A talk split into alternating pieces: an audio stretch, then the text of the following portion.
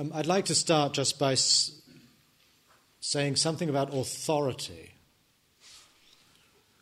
And I feel that probably most religious traditions um, tend towards a rather absolute sense of authority. In other words, the teachings, be, those of, be they those of Christianity or Islam or Buddhism, um, are understood to have come from some sort of unimpeachable source on high. That could be God, or in the case of Buddhism, the Buddha himself, or if not the Buddha as the historical figure, then either something like the Dharmakaya, which looks suspiciously a bit like God, or a lineage of completely enlightened teachers or masters who have faithfully handed down the, the, the, the, the truth or the reality that's been awoken to um, in a pure way, is usually the rhetoric. Now, where that places us as the, as the student, the practitioner, the learner of that tradition is in a very passive position. Our task really is simply to receive this imparted wisdom or knowledge and uh, to accept it with relatively little demur and try to realize those truths within ourselves. We're not really considered to be active agents in this process, but really uh, vessels that should be um, open to receive. And in fact, in one of the one of the metaphors you find in the Lamrim in the Tibetan tradition, you should you should be like a bowl that's not sullied with dirt. You should not be like a bowl that is upside down. And there's one other a bowl that is too full or something. I can't remember. But in any case, the, the idea of a bowl, let's face it, is not an image of some you know, dynamic interaction with something. It's a vessel.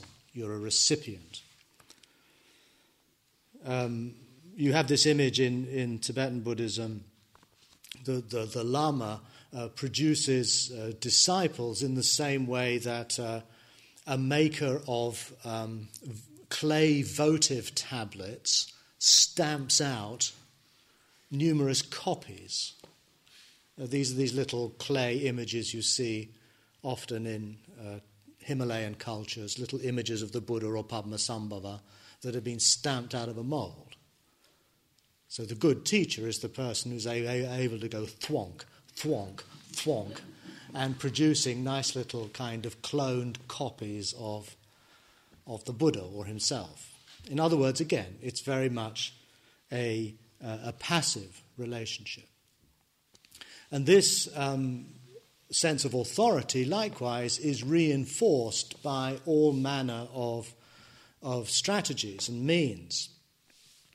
Um, when you go into a room and there's a big throne at the front, and uh, there's someone sitting on it with robes and a shaven head, and is attended very devoutly by uh, disciples, and people bow full length on the floor and don't make any noise or ask difficult questions. There's very much an environment in which um, the, the, the authority behind what is said is granted even greater force. And very often, um, no matter what uh, doubts or, or, queries one might have about what is being presented, uh, you feel somehow um, unqualified or uh, not enlightened enough or basically deluded uh, in such a way that you're unlikely to really challenge or stand up to uh, anything that's coming from such a source. But that model, to me, seems to be uh, at odds with the way the Buddha describes, the tradition describes, his own awakening. uh, in one of the questions we had yesterday um, about conditionality or paticca samuppada, however we translate that, life in its loosest term, is that we're not, uh, the awakening was not to some uh, state of affairs that described the world accurately, but it was rather an awakening to uh, a principle that was dynamic and led to other possibilities. In other words, conditioned arising is not a static fact at all. Uh, in fact, the very idea of, of causality implies movement, motion, planting seeds to reap results, uh, performing acts in order to make a difference, to make a change. There's something dynamic about this process. And I think a, a good example of that um, is found uh, when the Buddha himself speaks of, uh, of karma, uh, of action. Again, he doesn't see it as a kind of fatalistic doctrine, but, and I'll read out a, a passage here. This is from the, uh, the Sutta Nipata, which, if you haven't read this text, I very much encourage you to do so. It, it's, it's considered both by tradition and by modern scholars, to be the earliest layer within the Pali Canon. The Sutta Nipata. Sutta, S U T T A, Nipata, N I P A T A. It's about 900 verses. It's quite short. And this is one of them. By action, karma is one a farmer. By action, a craftsman. By action, a merchant, by action, a servant. The word action, remember, is karma. Karma. It doesn't mean you're a soldier because of your karma, but actually you are a soldier because of what you do. You are a merchant because of what you do. By action is one a thief. By action is one a priest. By action is one a ruler.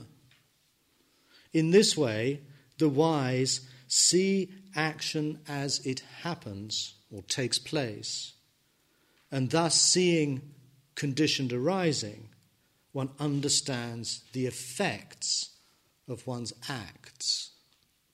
There's a very clear uh, linkage here between the idea of conditionality or conditioned arising and the recognition of the consequences of what you do now, we have to put this in context.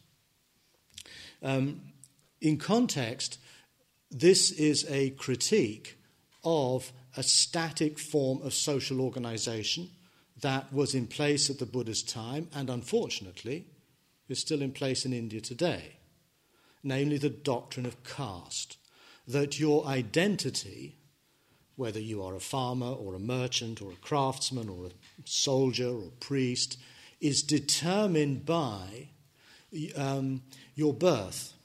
It is somehow divinely ordained.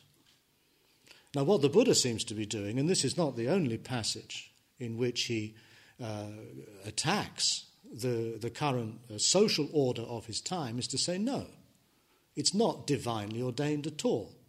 You uh, become a farmer or a craftsman or a merchant or a servant because of your choices, because of your acts.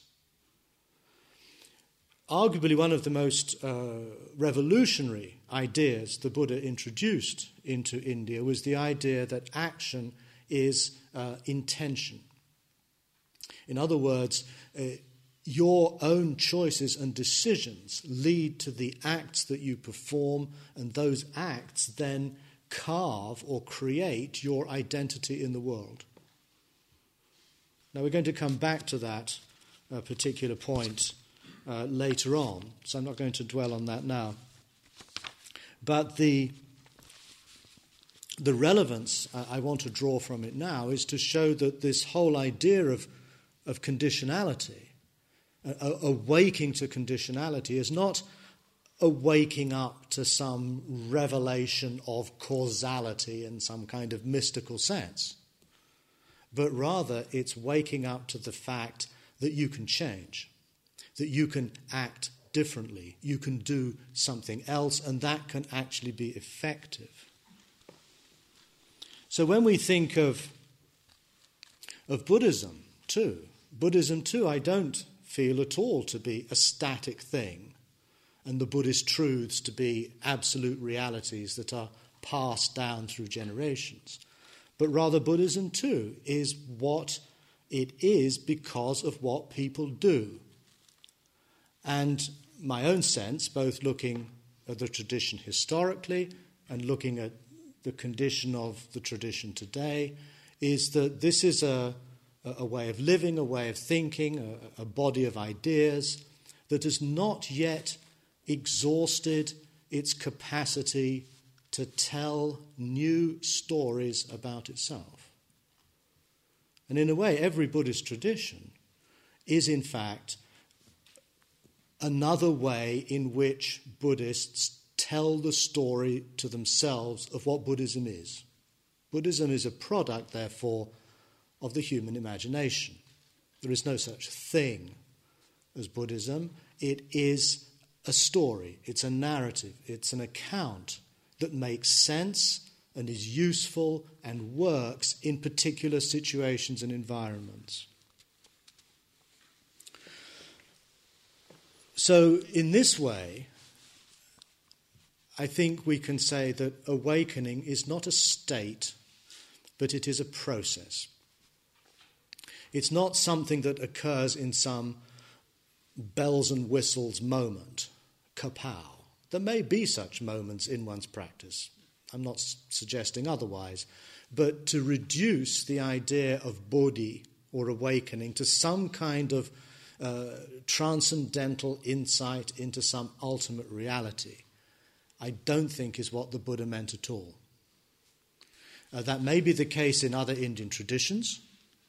I mean, one has, for example, Shankara, uh, the founder of the Advaita Vedanta school, fam- famously says, Brahman Satyam Lokamityam. God is truth, the world is falsity. Now, when the Buddha uses the word truth, he doesn't use it in that sense at all. As we'll see, he has four truths, not just one. And certainly, he doesn't suggest that there is some kind of ultimate truth by waking up to which you get in touch with reality and thereby recognize that the world, by comparison, is illusory, fictional. And yet, very often, Buddhism today is presented in that way. But that, I think, is again a, a slippage back into certain very deeply attractive assumptions as to what religious or mystical experience is about. But the Buddha seems to be breaking with that in a very consistent way. One of the uh, doctrines that I find particularly valuable is that of the three kaya, or the three bodies of the Buddha. We find this, there are hints of it in the early canon, but it only gets developed in Mahayana Buddhism. And there you have the idea that the awakening is something that may start at some deeply personal, intuitive insight you have gained yourself.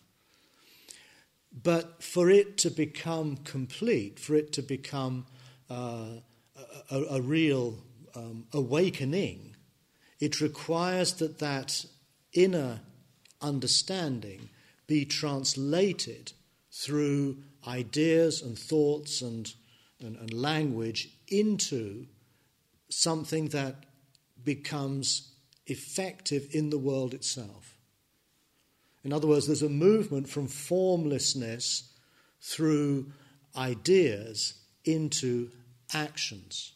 Technically, this is called Dharmakaya, Sambhogakaya, and Nirmanakaya. I'm not going to get into this, it's too little bit technically complicated, but the idea um, is one that the, uh, the awakening only becomes complete when it has found form and expression in the world of others, when it's uh, been vocalized or embodied in some way.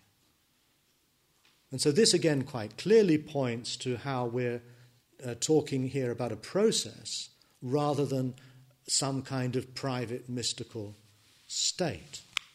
And this picture, that doctrine, mirrors quite precisely what, in fact, occurs, as the tradition uh, presents it, uh, to the Buddha himself. We have the experience of the awakening under the Bodhi tree, which we spoke of yesterday, this, this waking up to conditionality. But of course, from this perspective in which one's no longer determined or driven by one's likes, one's dislikes, one's attachments, one's aversions, those things have somehow stopped. They're no longer determining of your vision, of your view. You've somehow freed yourself from those to see the world, as it were, as a process of conditional events, of which you are able to uh, participate in through your acts. Now, what's, um, if you remember yesterday, um, book and everything is upside down. Um, when the Buddha, uh, at the end of the passage we looked at yesterday, um, the Buddha says, Were I to teach the Dhamma and others were not to understand me, that would be tiring and vexing for me. So the initial response to this breakthrough, this, this enlightenment, was I'm not going to go any further with this. Uh, this is going to be too much of a hassle. And so, according to tradition, he spends another six weeks beneath the Bodhi tree, just sort of, we don't know quite what he does really, but um, absorbed in the liberation of Nibbana, let's say, um, in, in a kind of ecstatic condition. Um, and then, the, the, again, the, the style of the text abruptly changes from being quite you know, quite empirical. And then suddenly the god Brahma appears. And Brahma, Brahma Sahampati, he's a subset of Brahman, appears before the Buddha and says to him, There are people out there with little dust on their eyes. They would understand what, you have, what, what you've experienced. And this serves as a kind of a prompt. Now, personally, I don't believe, I don't live in a world where gods come down from the heaven and, and, and, and start speaking to me and saying, Come on, sunshine, get a move on. this, this, this is not the kind of reality that I know. Um, so we have to perhaps look at that passage and read it more symbolically. I understand it as the first stirrings within the Buddha's own mind of the, the impulse, uh, or one could even say the imperative to act. Now, Brahma in uh, Hindu cosmology is often spoken of as the creator of the world. Brahma symbolizes bringing something into being. Brahma also, in Buddhism, um, is, is, occurs in this term the Brahma Viharas, the divine abodes, as they're sometimes called, which are metta, karuna, upekkha, and mudita. Loving kindness, compassion, sympathetic joy, and equanimity. So Brahma also stands for um, essentially uh, love, compassion, which is again a quality of mind that's not obviously purely self referring, but is opening and is concerned with the suffering of others. And it's through the intervention of Brahma, or we might say the first stirrings of that sense of responsibility in Siddhartha Gautama's consciousness, that he then says, Well, wait a minute, maybe these five guys I was doing ascetic practices with, they'd understand. They were pretty bright.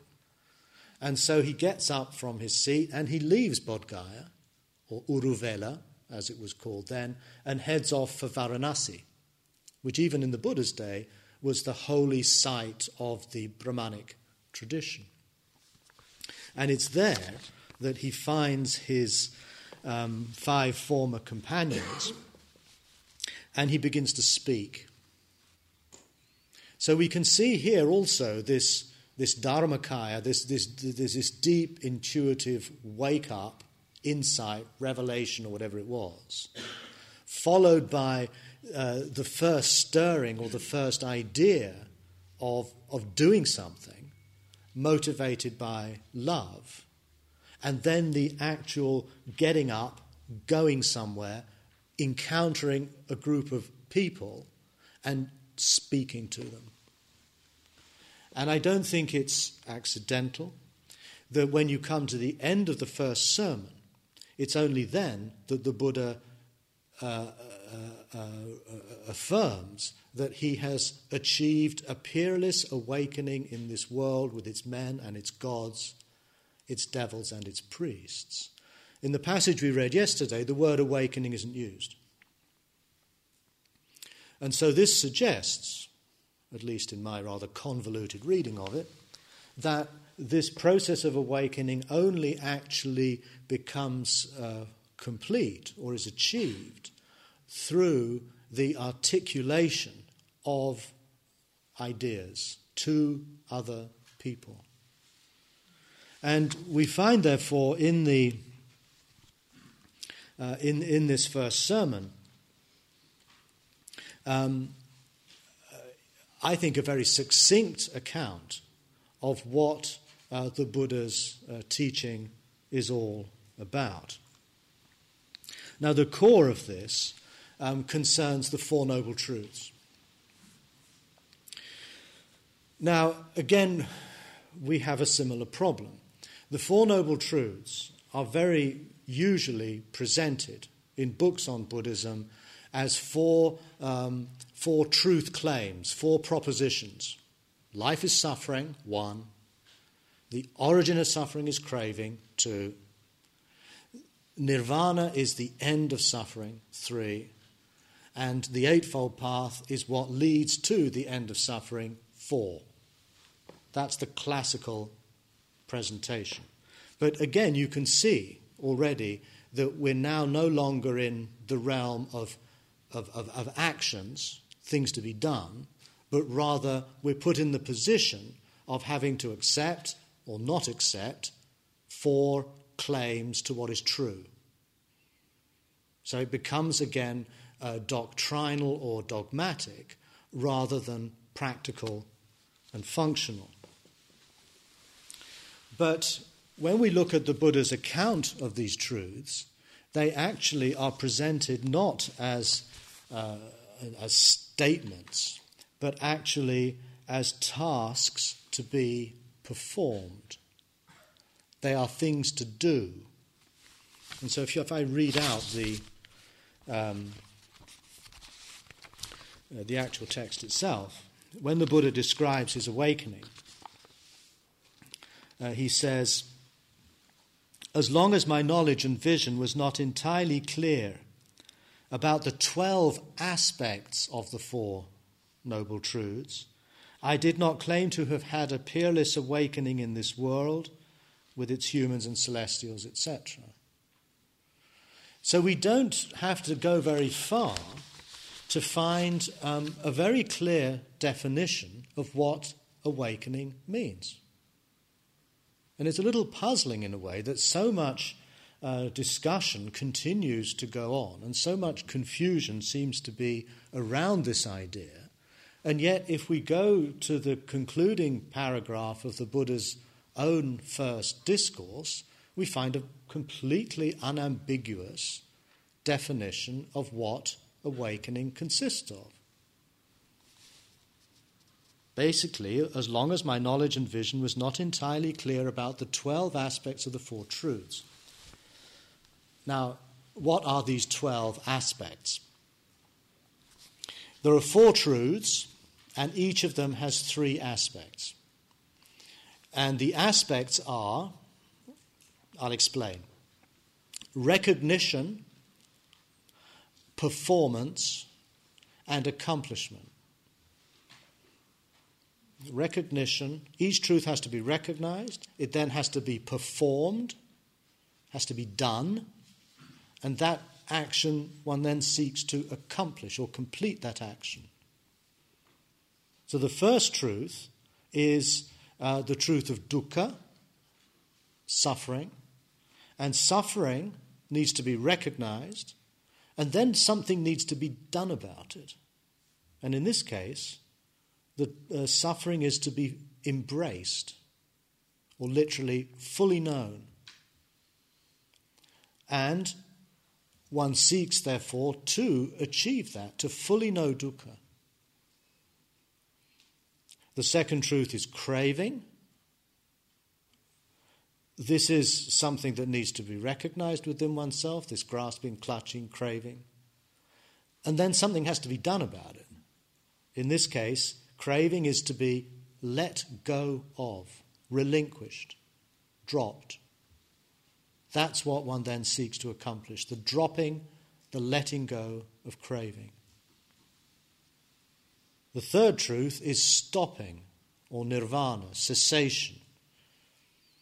And when the Buddha describes what he means by that, he says it's the cessation of craving, the cessation of grasping.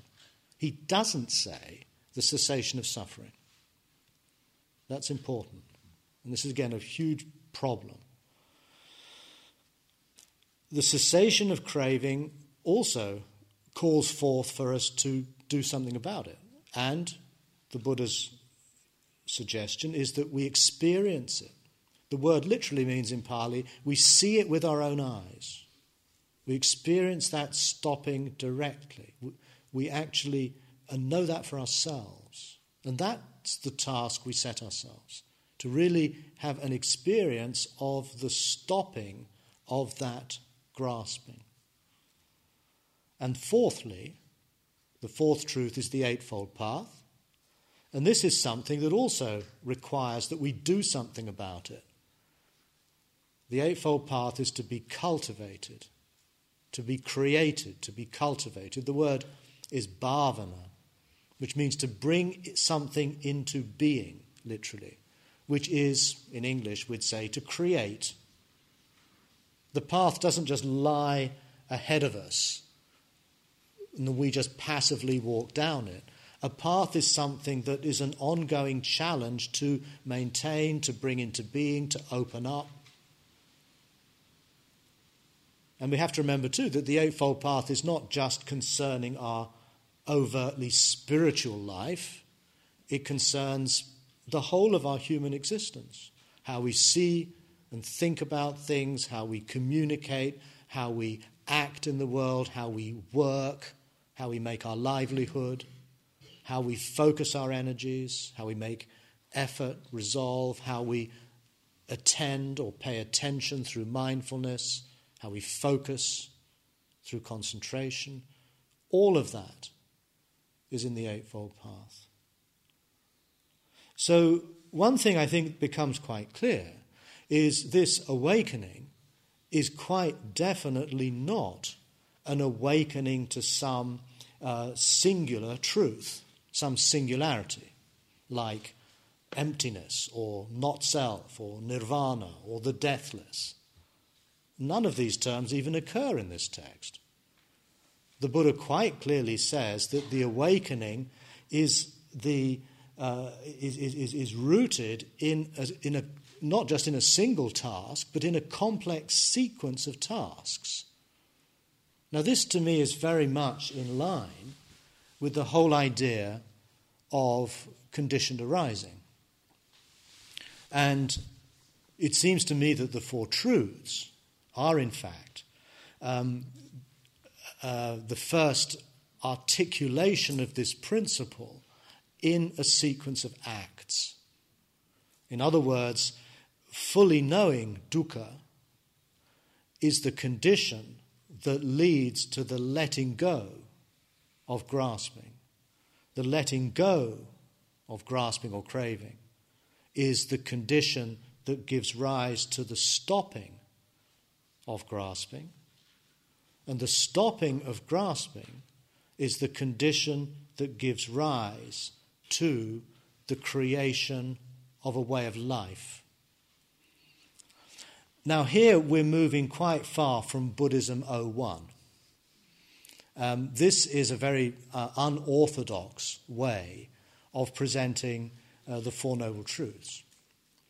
And I believe, again, I can't demonstrate this completely, but I have a sense that these four titles, you know, there is suffering, craving is the origin of suffering. Uh, nirvana is the cessation of suffering, and the path leads to the end of suffering. I suspect those titles were added on later. Um, there is some uh, philological uh, uh, there is some philological evidence for that. In other words, scholars have pointed out there are grammatic problems in the structure of the text. What seems to be uh, crucial, though, and the text makes that quite clear, is that um, the first truth is basically dukkha, the second truth, craving, the third truth, stopping, the fourth truth, the path. We don't have to qualify them any further as quasi doctrines. But they are four points, each of which invites us to act and behave in a certain way, which will have consequences that lead to the progressive unfolding of these four truths. So, in this way, the Four Noble Truths are not descriptions of reality, but they are prescriptions to do something or to act. They're, de- they're not descriptive, they are prescriptive. Uh, I personally think that's very important to see that they are practices, they are tasks, they are not descriptions of something. As soon as you take them as descriptions, you get into all sorts of problems. Um, in fact, there's a rather curious paralleling here between Christianity and Buddhism. Uh, in Christianity, they say God is good, God is love. And then they have to spend an enormous amount of brain power trying to answer the question well, if God is good and God is love, why is there suffering in the world? And this leads to a discipline called theodicy. Um, and it's exercised the minds of probably thousands of theologians over the last 200 years. How do you account for evil in a world that is created by a good creator? Very tricky. Buddhists have got the opposite problem. they say life is suffering. So, therefore, how do you account for people who are happy? how, do you, uh, how do you justify happiness in a world that is supposedly just a vale of tears?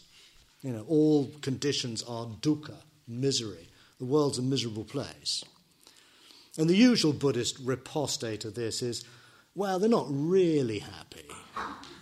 But that's someone who's led a, a, good, healthy, productive life, has been surrounded by wonderful children, has become successful in the world, who's never once had to bother him or herself with ideas about Buddhism or anything like that.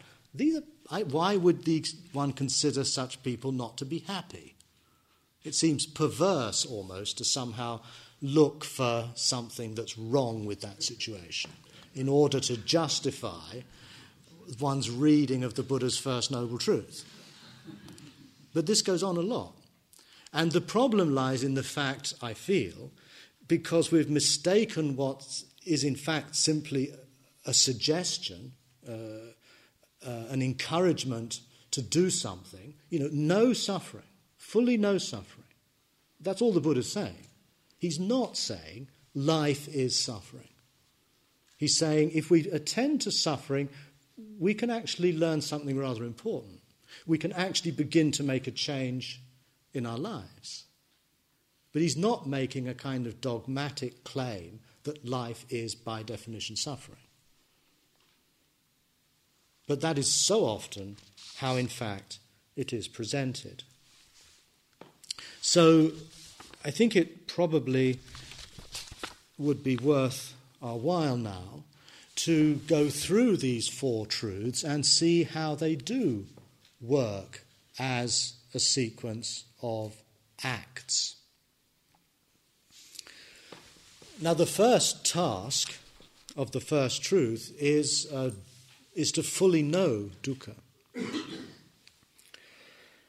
Now, to fully know dukkha, of course, begs the question well, what do you mean by fully?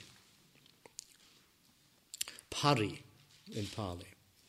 Um, I don't think it comes as a terrible surprise to learn that there is suffering in life.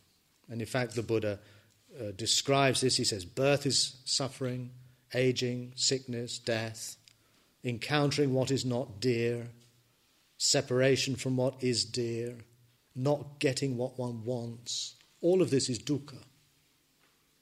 But then he concludes and he says, This psychophysical condition is dukkha. So, what does he mean, dukkha, here? Um, what he's pointing to really um, is our existential condition. And he's suggesting that we begin to consider that existential condition more fully. We know that we were born, we know we're probably going to get sick, probably going to get old, and we know for sure that we're going to drop dead one day. And that's not something we find terribly appealing. And so a lot of life is spent in a way as a kind of flight or um, um, distraction from the existential condition.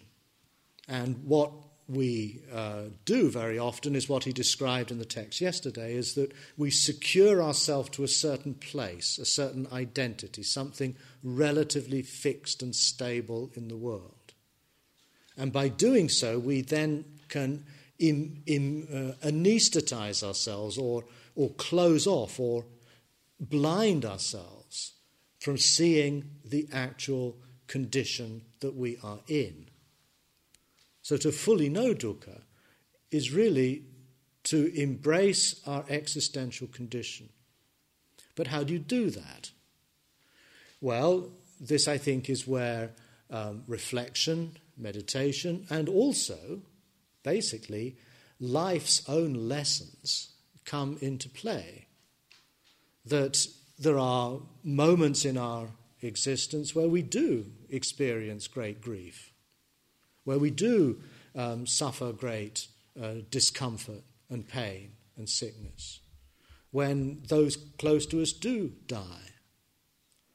And in those moments, again, what do we do? To what extent do we simply try to, to, to, to neutralize uh, those situations?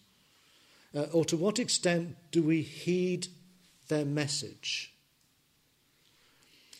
One of the uh, classical ways in which these four sights of the Buddha, when he goes outside the palace and he sees a sick person, an old person, and a corpse, these uh, sights are sometimes called the heavenly messengers. In other words, they're, they're teachings in their own right. They're telling us something, they're showing us something about the condition we are in. And we are free to choose to heed that or not. We can ignore it or cover it up. Our society is quite good at that, at putting these things out of sight, out of mind, in hospitals, old age homes, morgues. And when we do see a corpse, it's usually dressed up and made up to look as though the person's just gone to sleep. In other words, we don't particularly want to heed those messages. Rather than look old, we get a facelift, and so on. But that in itself, though those experiences are going to be relatively few and far between, to fully know this, therefore, requires that we actually make a concerted um, effort to attend uh, to these features of our experience. And this can be done through reflection, but also through a cultivation of um, another quality of awareness, a kind of existential awareness. And this is what I feel the practice of mindfulness, in its deepest sense, is about. Mindfulness is not just about getting a, a, a cool, detached distance and clarity about what's going on, less reactive state of mind. But mindfulness, um, particularly in conjunction with concentration, brings us into another kind of sensibility. We become that much more sensitized to our existential condition. So when we sit on this cushion or walk outside, we're really choosing to confront uh, the reality of our lives without any kind of a qualification. We first need to try to still our attention so we're not caught up in endless wandering thoughts and so forth and so on. But also, once we've stabilized attention, we need to begin to pay attention to certain features of our experience.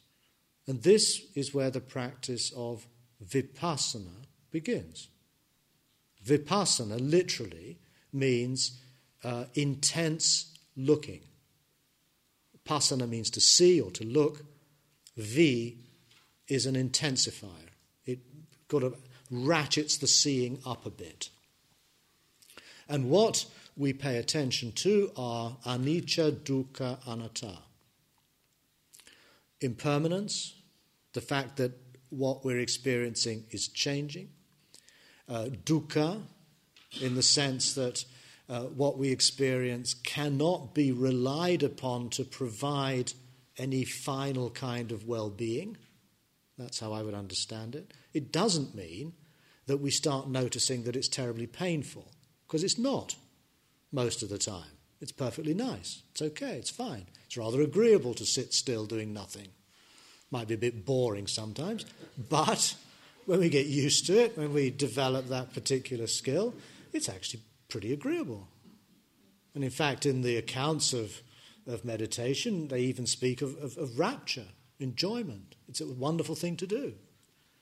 So, where's the dukkha?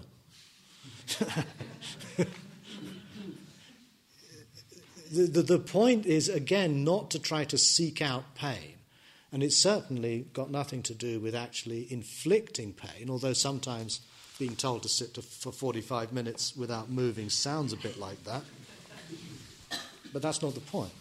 The point is to, uh, to start attending to certain elements of our experience that we habitually ignore or deny or overlook.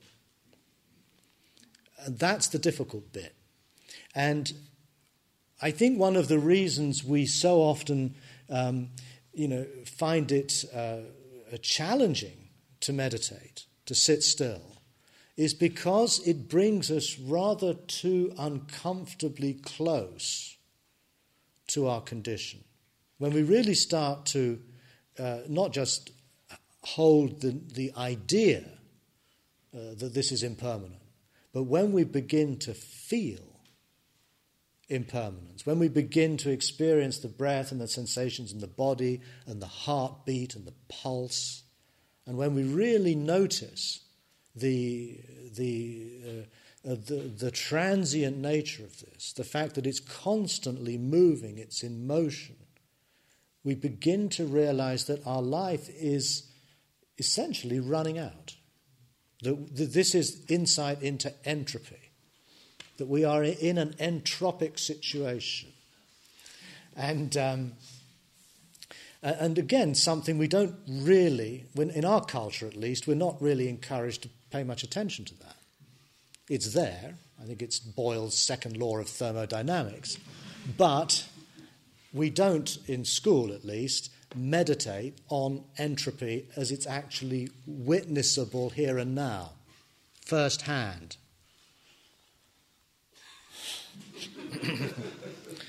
and that's what's going on, though. And so we can see here that the dukkha is a kind of generic term, and I'm not translating it. I think to translate it as suffering is making things already unclear. We'll leave it simply as dukkha, but dukkha consists of anicca, anatta, and dukkha. Anicca, impermanence, anatta, and then when we get, you know, close into that pulse of our uh, of our embodied existence, and we realize again something that's kind of weird. The the thing that we spend most of our time thinking about, worrying about, and being proud about, namely me, uh, is actually unfindable. And instead, we encounter just this endless uh, pouring forth of sensations and feelings and thoughts and emotions and memories and plans, all of this stuff that just comes welling up, sort of, you know, endlessly. And yet, there's nothing in it that we can really say, oh, that's that bit there, that's me. That's Stephen, that's that funny little feeling I've got down here. And there's somewhere where William James says something quite similar. He says, When I look for myself in my body, in my experience, what I find is a funny feeling in the back of my throat. I think that's very perceptive. And it's when I was a Tibetan Buddhist monk, we used to do a very similar meditation where we would systematically go through the body in meditation, trying to locate me. and it's odd because, you know, we, if you listen to your thoughts, I'm going to do this, I'm going to do that, aren't I clever, aren't I an idiot, or whatever, um, we assume the existence of some central me.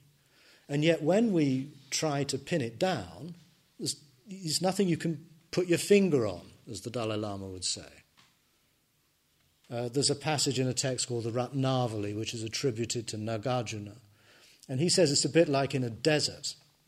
You see in the distance a beautiful oasis with palm trees and camels and you know McDonald's or whatever nowadays, and you head off towards it. But the closer you get, the more it vanishes. It's a mirage. So, from a certain distance, it, it seems terribly self evidently there. When you apply a little bit of, of attention, what seemed so real actually dissolves. It's very strange. So, the, the practice of the first noble truth, of fully knowing dukkha, is, at least in the context that we're in uh, on this retreat is the practice of attending to those uh, fundamental features of our experience that we tend not to notice or even try to deny sometimes. And that's where the beginning of this sensibility um, that the Buddha is speaking of begins to take root.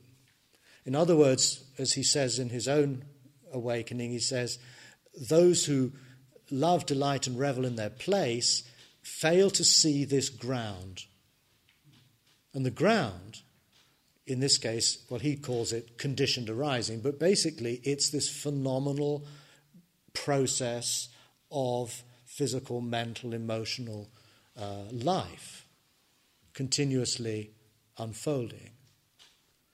And although he calls it a tanam, a ground, it's of course very much not like a ground. It's a very groundless kind of ground. Nothing stands still, nothing is me, nothing lasts, everything shifts and changes, things occur unpredictably, unplanned for, out of our control.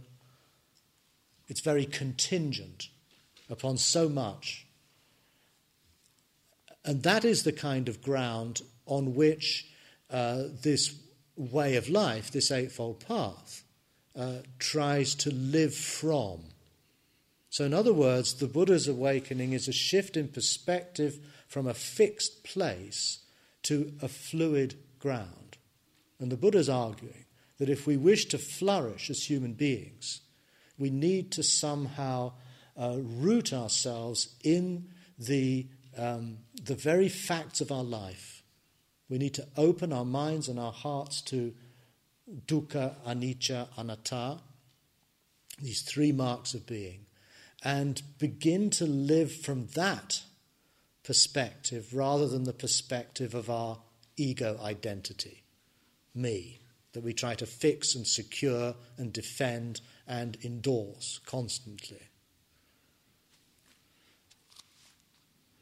Now, the way that I understand this is that as we become more and more attuned, whether it's through meditation or through life experience or through study and reflection on these matters, that that begins to change our relationship to the world. It's very difficult if we really, really recognized and felt that the world is changing, that the world is dukkha, that the world is not intrinsically me or mine, to then treat it as a place where I can get what I want and get rid of what I don't like, manipulate and somehow control this fluid world in a way that suits me. And yet, of course, we spend an awful lot of time doing that. And to some degree, it's necessary. That's how we function in the world, that's how we achieve a certain uh, security. Uh, we have enough to eat and we have a nice place to live and so on. These things are necessary. And there's no suggestion that they're not. In fact, I think Martine mentioned yesterday uh, this idea of the Buddha called the Arya Gota, the noble family, the noble lineage. It's actually the origin of the idea of Buddha nature, believe it or not. And there the Buddha recognizes that before you can embark upon a spiritual life, you need to be content with your food, your lodging, and your clothing. In other words, he's, he's, you know, he recognizes that we need to secure our material existence, at least in a simple way, before we can have sufficient foundation uh, to begin to pursue these kinds of questions. So, again, it, the implication, I think, is that a Buddhist community or a Buddhist society needs to give considerable attention to the provision of these necessities. And I think the challenge in our consumer society is the challenge as what is a necessity and what is simply an unnecessary indulgence. Do I really need um, you know, you select any consumer durable or not. And again, it's not an easy question to answer, but I think it's an important question for both our individual lives and also for our, our communal lives. So, my sense is that the more that we begin to relate to the world from this perspective, certain old habits of mind begin to fall away.